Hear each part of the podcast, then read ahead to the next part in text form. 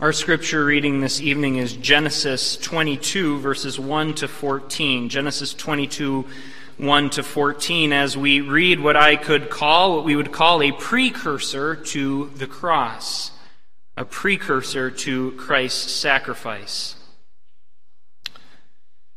Before we read, let's ask for God's blessing. Father in heaven, as we turn in your word to this well known account, this well known story, we pray that in it we would find and see the riches, what is portrayed here of your love. Your love that's given through a test, that's given through a sacrifice. And we pray, Lord, that we would see in it our answer, our answer to life itself. We ask this in Jesus' name. Amen. Genesis 22, beginning in verse 1. After these things, God tested Abraham and said to him, Abraham. And he said, Here I am. He said, Take your son, your only son, Isaac, whom you love, and go to the land of Moriah, and offer him there as a burnt offering on one of the mountains of which I shall tell you. So Abraham rose early in the morning, saddled his donkey, and took two of his young men with him and his son Isaac.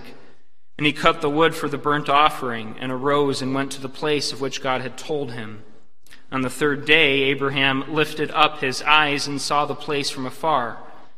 Then Abraham said to his young men, Stay here with the donkey. I and the boy will go over there and worship and come again to you. And Abraham took the wood of the burnt offering and laid it on Isaac his son. And he took in his hand the fire and the knife.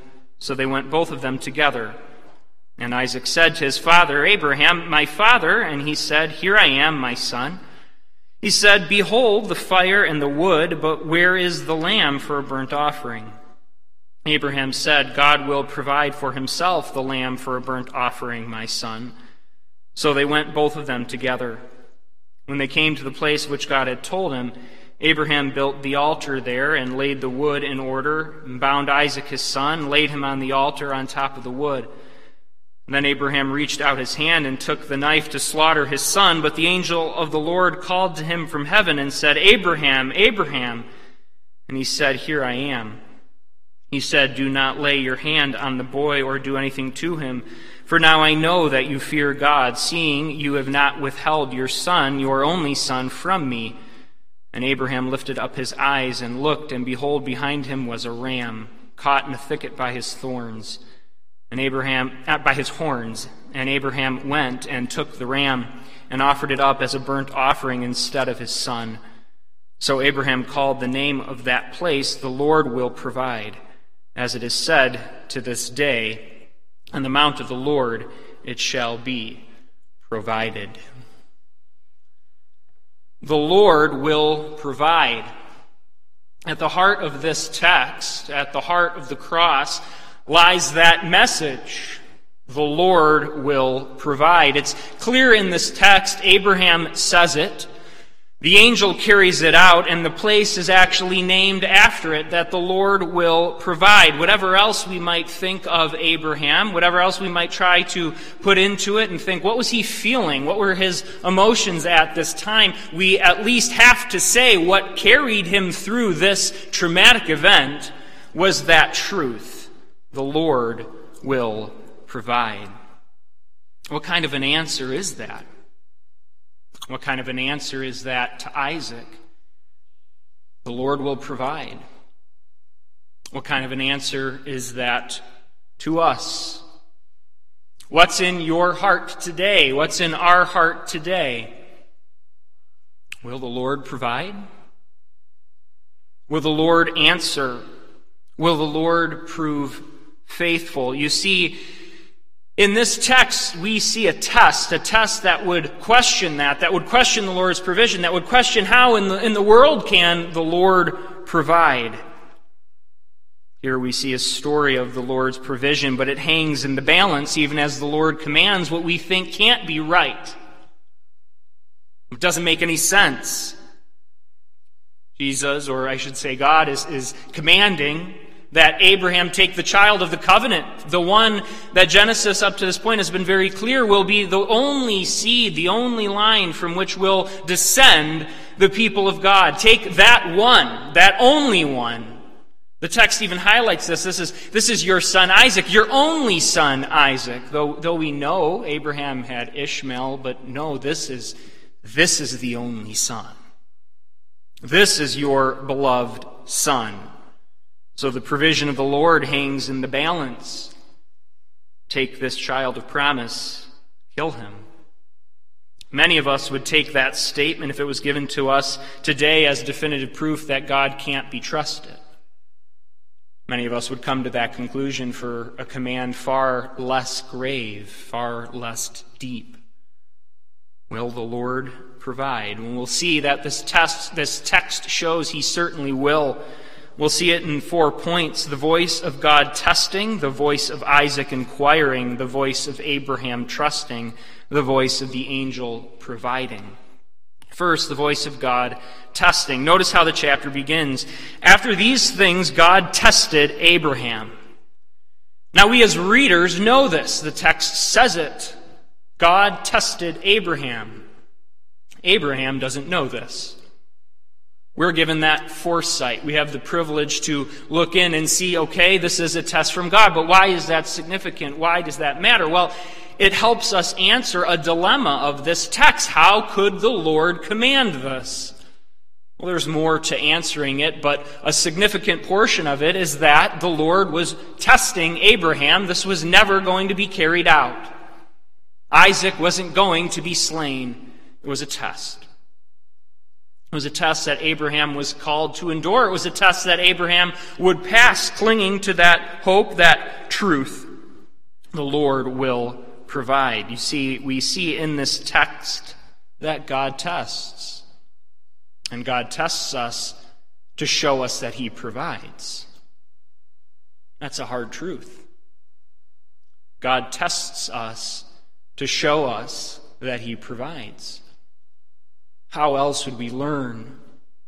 How else would we know that He will provide unless He places us in situations where we're called to trust and, and it doesn't make any sense? There doesn't seem to be an outcome. The gravity of this text is deeper than just Abraham and Isaac.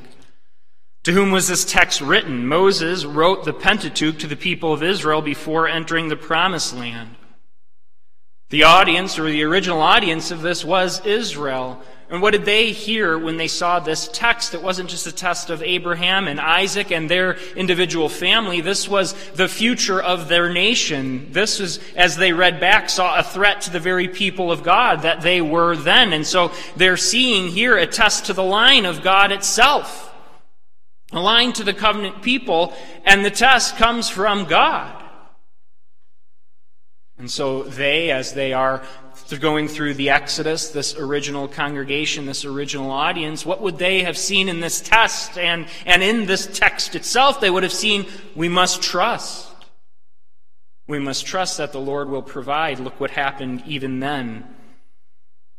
What do you do when the threat to the promises of God seems to come from the testing of God Himself? This story gives us the answer. Always, always trust in the provision of God. God tests, he doesn't forsake. God tests, but he gives no reason to doubt. You see, the voice of God testing is a mean by which he does provide. And so we see the voice of God testing. We see what's going on here from God's angle, if you put it that way. Our second point is we see the voice of Isaac inquiring, and this point is very brief. It's a very brief point. We don't have much to say about it. The text isn't that specific here. We rather read in verse 7 And Isaac said to his father Abraham, My father, and he said, Here I am, my son. And he said, Behold the fire and the wood, but where is the lamb for a burnt offering? Isaac's inquiring. You see, he sees that they have all the means for the sacrifice except the sacrifice itself. Where, where's the sacrifice, he says. Just how old was Isaac at this point? Many scholars believe that Isaac was in his teenage years at this point. The text doesn't say how old he was, but we knew he's, we know he's certainly old enough as verse 6 says, to carry wood, and to carry the, the, the wood for the sacrifice, and to carry it at least some distance and up a mountain. This would indicate that he's strong enough, old enough to carry this burden. We also know that Abraham is very old.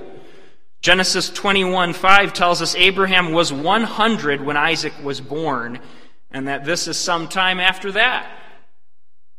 His father is ancient, and, and why does this matter? Because quite likely Isaac was old enough and strong enough to overpower his ancient father.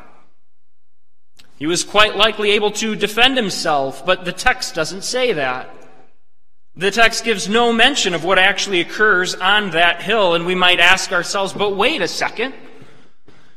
How does he end up bound on top of the wood of the altar?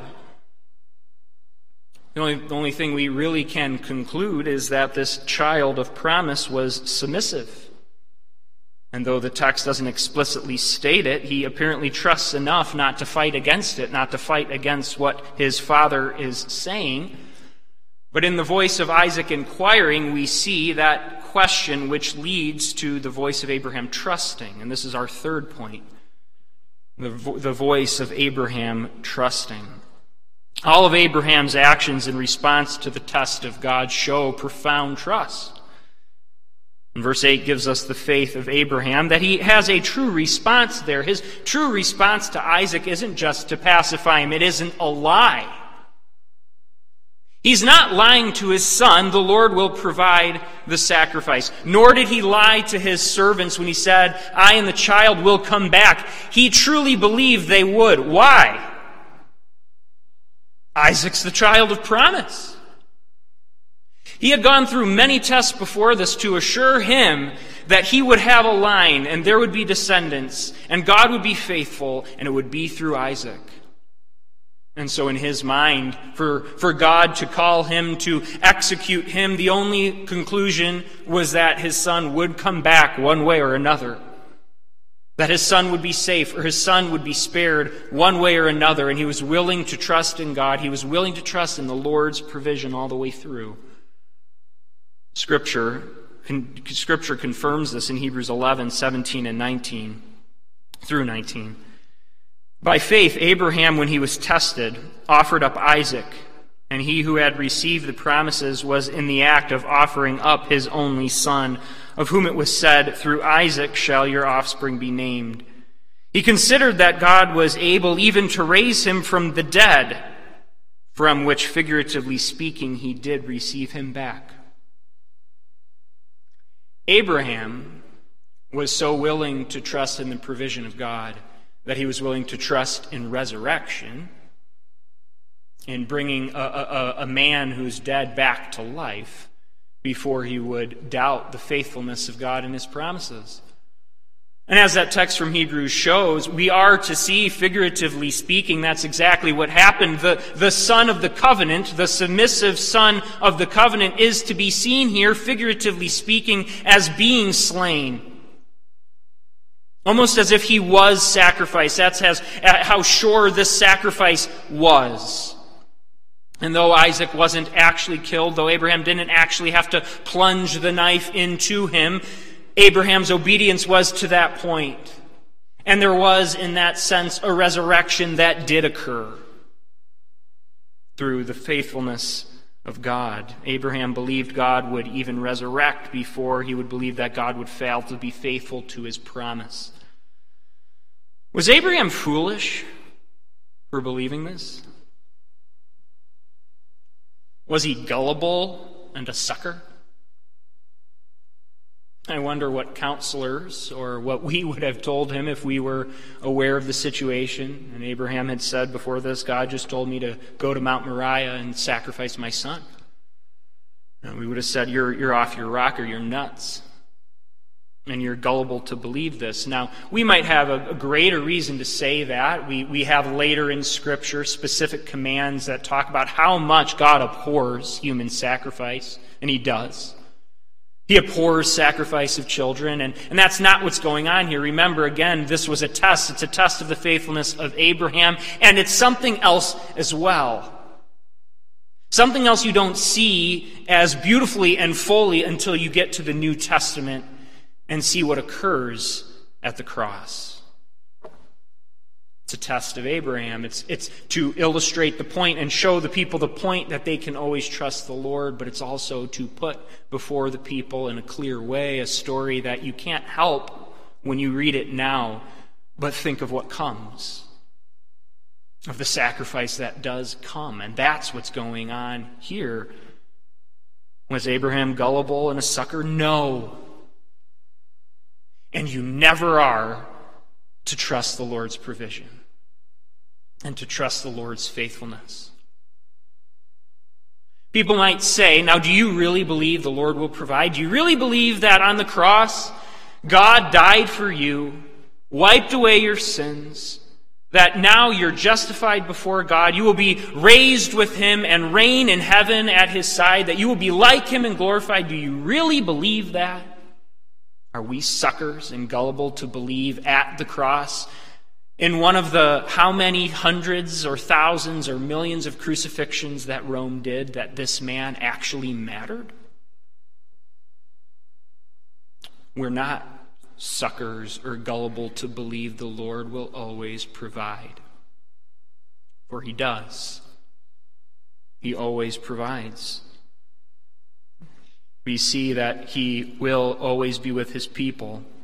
In fact, what we see is through Abraham, we see a wisdom. A wisdom that a saint will even trust in and believe the supernatural as an explanation for what's in front of them. That's what Hebrews had said. The, the only way Abraham could have functioned in obedience in this way and trusted God to provide was that there had to be something supernatural to come. To trust in the supernatural as the only vindication to the Lord's plan, is that what we are called to do? Will we, will we prove fools to trust that? Absolutely not. As Israel would have read this text, they would have seen that they can and should trust the Lord as they stood as a, an assembly that rivaled the stars in heaven and the sand on the seashore, a multitude that descended from this this man and his son, they would have seen the Lord does indeed provide, even as they had just been freed from a promised land. And, and what about us as we continue down that line? Do we as the church trust? Do we learn from this text to trust that the Lord will provide? To really trust in the care of the Lord? To know how much He cares for His people? To know how faithful He will be to them? How faithful will God be to us? How much will he swear to his own hurt and not change? Well, we see it as we move forward in the voice of the angel providing.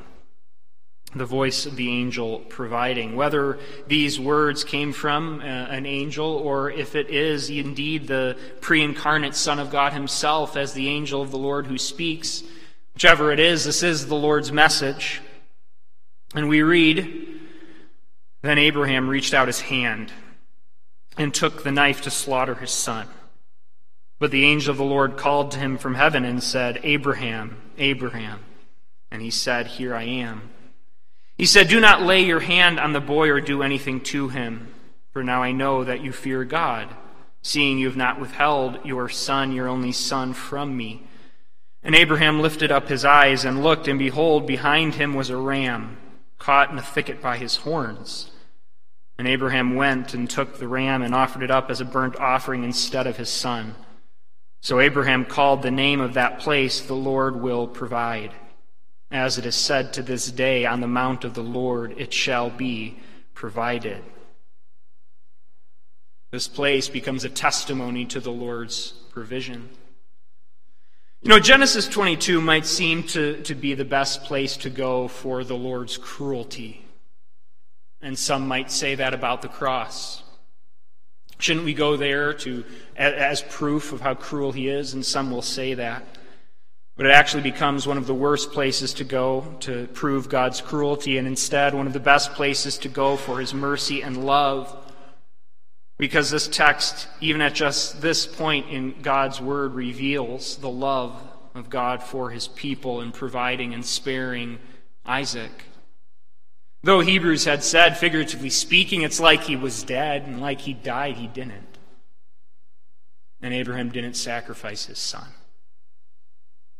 And on the mount of the Lord it will be provided. What will be provided? A sacrifice? The sacrifice of a submissive covenant son? That's what will be provided. As the Bible progresses, we see the imagery of this of the sacrifice, of the sacrificial lamb. We see the Lord provides a ram as a substitute and offering here to save Isaac and Israel after him. Later, when Israel was enslaved in Egypt, the Lord provided a lamb to cover the doorposts of the houses so that they wouldn't be destroyed. Still later, when Israel was in the promised land, they offered offerings at the temple. And in the fullness of time, the Lord provides his son as a substitute, as an offering, so that his people may live. And John the Baptist introduces Jesus as the Lamb of God who takes away the sin of the world. And Jesus himself proclaims that he came to give his life as a ransom for many. So, what does this mean? Listen to this. This is what it means about the Lord's provision. This is what it means about his love for you. This is what it means about his faithfulness.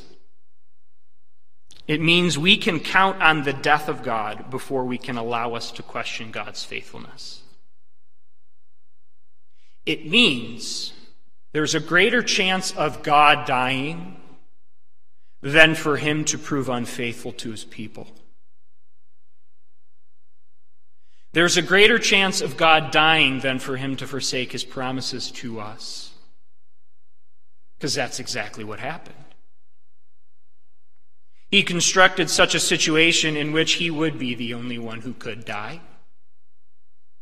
He placed himself in a covenant that he didn't have to, but did anyways, that he would save his people, and he bound himself to this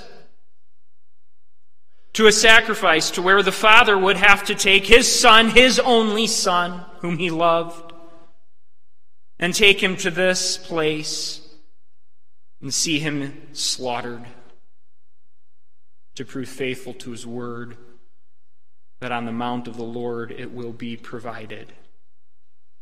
That's what Abraham names the place. And as you trace this very location, it becomes all the more clear. We know from the first passages, from the first verses of our passage, that this happened in the land of Moriah. The land of Moriah was the same location David would sacrifice to stop the people from being destroyed when he had called an unholy census and it brought destruction on the people. And it was at this very place that he, he offered a sacrifice to the Lord and thwarted the condemnation and destruction that was coming against the people. It was at this very place, as we read in 2 Corinthians Chronicles 3 1, then Solomon began to build the house of the Lord in Jerusalem on Mount Moriah, where the Lord had appeared to David his father, at the place that David had appointed, on the threshing floor of Ornan the Jebusite. In the very land on the mountain of the Lord where it was said it will be provided, David had, David had sacrificed and saved the people. On that very mountain, the temple was constructed where there would be all the sacrifices of the people of Israel to pacify the Lord, to bring atonement, all the rams and the lambs and the bulls that would point to the same thing. And it would be near that very region, on that same mountain range where Jesus himself would hang on the cross. On the mount of the Lord it shall indeed be provided. There's a lot contained in that word it. It will be provided. There's a lot contained in, in what the provision is and what we will see. Redemption trust of the Lord proves instead to be something he bears. And so we are shown that we indeed can trust the Lord's provision as Romans 8:31 says, "What then shall we say to these things? If God is for us, who can be against us? He who did not spare his own son but gave him up for us, how will he not also with him graciously give us all things?" To illustrate this, and it it's an illustration that is more poetically gotten into but is, is true nonetheless. Here's what I mean. What would the ram say if it could talk? Okay, that's, that's how we just dip into this. So, what would that ram caught in the thicket say if he could talk? Well, we do know what the sacrifice of God said. We do know what Jesus said as he was brought to the altar. We have that in John chapter 14, where literally on the night where he was sacrificed, he spoke. He spoke to his disciples, he spoke to the church. And here is what God himself and the Son of God said to his people Let not your hearts be troubled. Believe in God, believe also in me. In my Father's house are many rooms. If it were not so, would I have told you that I go to prepare a place for you? And if I go and prepare a place for you, I will come again, and I will take you to myself, that where I am, you may be also. John 14, 18. I will not leave you as orphans. I will come to you. Yet a little while, and the world will see me no more, but you will see me, because I live, you also will live. In that day you will know that I am in my Father, and you in me, and I in you. Verse 27 Peace I leave with you, my peace I give to you. Not as the world gives, do I give to you. Let not your hearts be troubled, neither let them be afraid. There's a, a very close connection to both Abraham and what happens on the cross. Both both do result in a resurrection, one figurative, another actual. Both do result in a death, one of a ram, one of the Son of God Himself. On the mount of the Lord it shall be provided. People of God, at the cross and in Jesus Christ, we have everything.